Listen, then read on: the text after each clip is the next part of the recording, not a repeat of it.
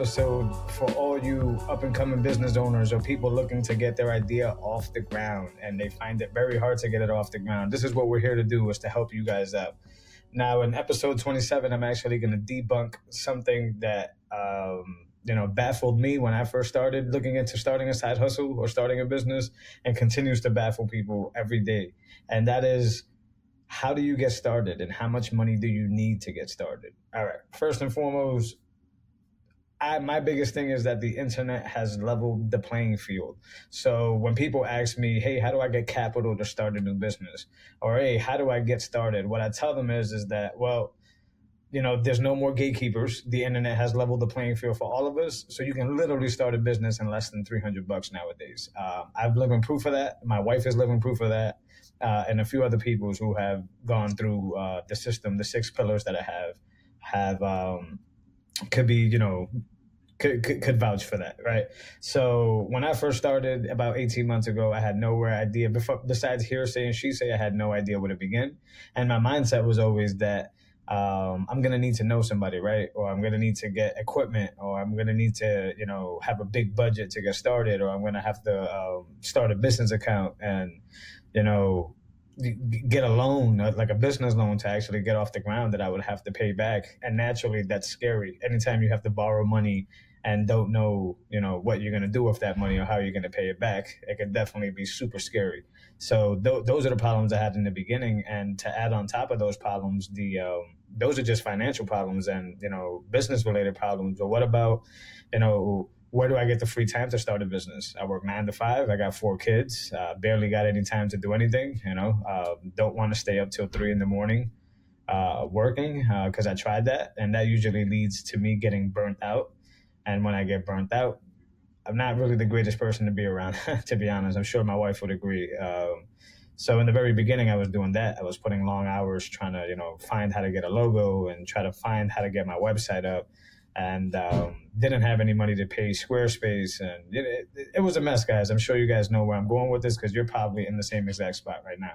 So you're either lost on where to go uh, in the 21st century, on how to start like resources, or you had like I had, which was an old mindset of like back in the 90s where you would actually need to know somebody that knew somebody or you would need a lot of money to get on the board right to start competing to buy product to buy equipment. Uh, that's what mindset my mindset was on right? And i had somebody very close to me that was basically like nah man like you can do this. You can do it you know he was saying overnight and i still didn't believe him because nothing was happening overnight. Everything was taking super long um, and every time i would think that i was heading the right way i would end up in a dead end um, website being the longest one, right? Like there's a lot that goes into a website, um, and there's a lot that goes into hosting if you don't know about it, um, or if you don't have somebody to walk you through it. And um, you know, when, when you try to load your website up for the first time and it doesn't load up, and you get stuck and you get all frustrated about it, um, you have to go keep digging deeper and wasting more time and sometimes wasting more money to figure that problem out. Um, that's a huge one, guys.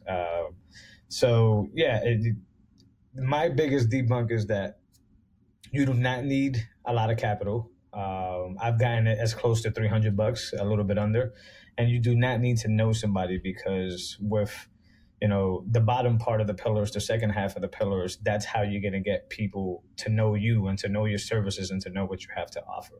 So i've done a webinar about this. Actually the last two episodes of the podcast were split into a part one and part two of this webinar.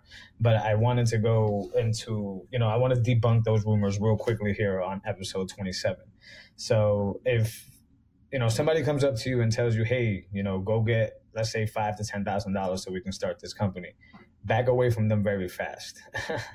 you don't need that much money. All you need is the six things in place. You need a domain name, right? Because you want to own this place. You want nobody else to get it. And nowadays, if you own the domain name, that's pretty much enough to keep people away until you're able to nail it down, you know, say with a copyright or anything like that. So you need a domain name. And with that, you're going to need, you know, the name of the company because you want the domain name to match it. So that's step one. That's very easy to do. Um, you can go to Google Domains and get it for 12 bucks. Uh, once you own it, it's yours. You can even see if there's any available there. Um, the second thing that you need is an image, right? So you need a logo, right? You you need you know eventually the Nikes of the world. You need people to see your logo and say the name of your company right in their head as soon as they see that logo. So you're gonna need a very catchy one. Now, this was something in the beginning as well that I was having a hard time with because I wanted something really good. Um, but every time I was asking people for it, they were giving me, you know, five hundred dollar quotes, uh, one thousand dollar quotes because they were brand specialists and because of this and because of that.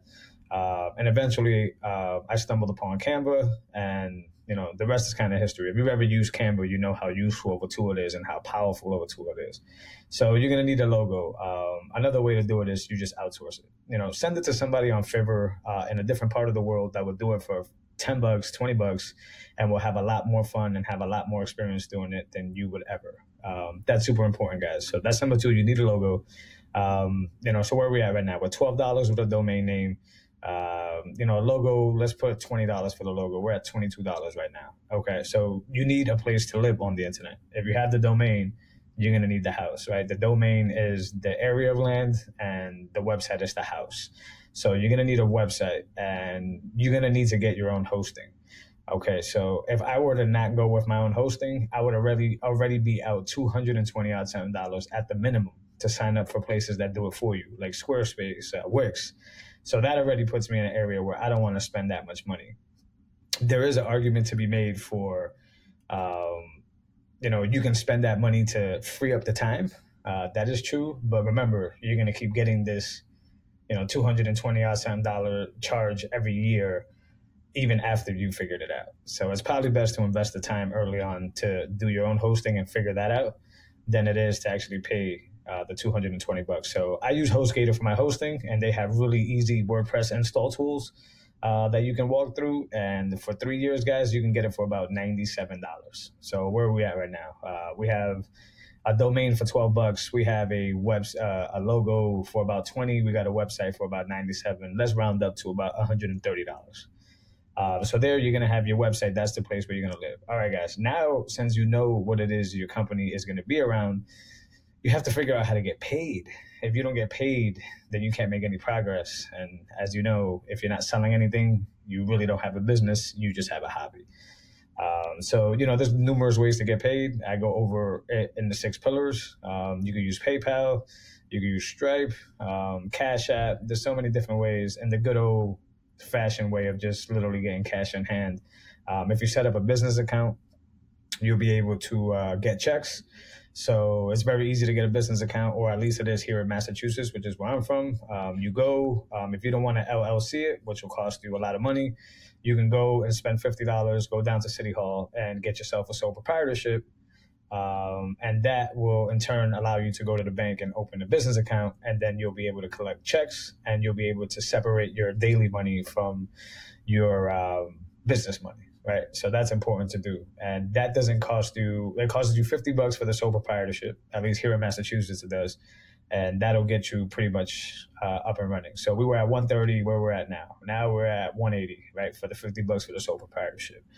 Okay, guys. Now the second half here. Now that's already set up for you to have your company, to have your product or service, um, to have a place for you to live on the internet, and um, and to have an image, right? To have a logo. So now you're set up. Now it's time to get people out there to know about your company. Um, this is where I added a Facebook business page. Um, every time I check, the stat changes and it goes higher, but there's about like 3 billion people in the world that are on Facebook at any given time.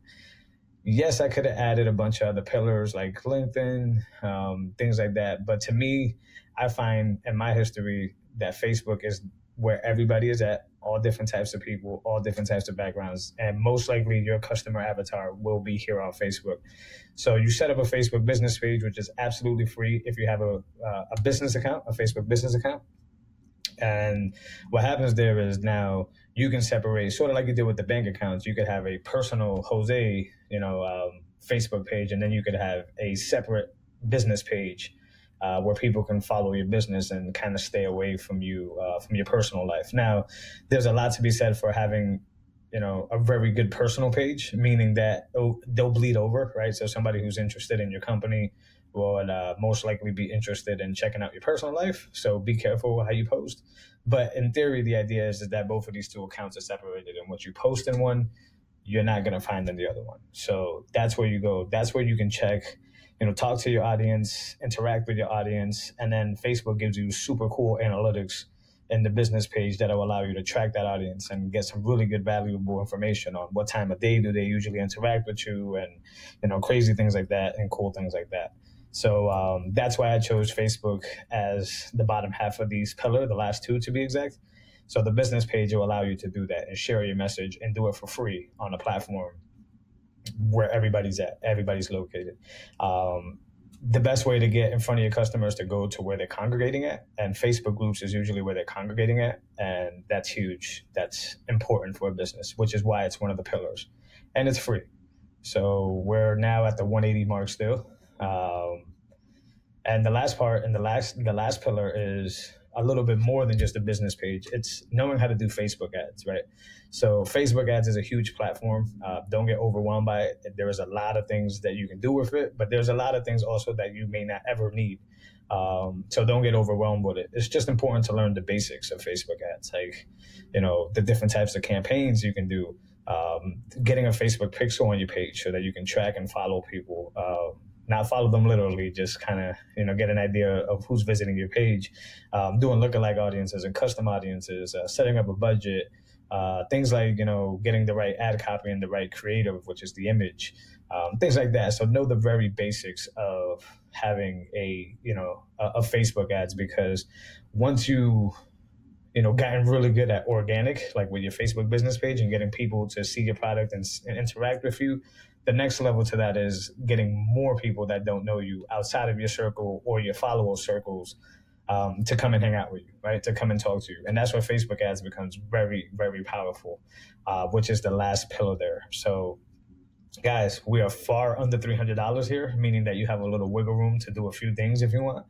Um, and this is the same exact blueprint that I used to start a digital marketing agency and have the best financial year of my life in 2019 uh, and continuous, right? So this is where I learned to do all the stuff, and I've done it for my wife's company, which is a baking uh, company, which you would think is usually brick and mortar, but she needs a website, she needs a presence online. Uh, so these six pillars apply.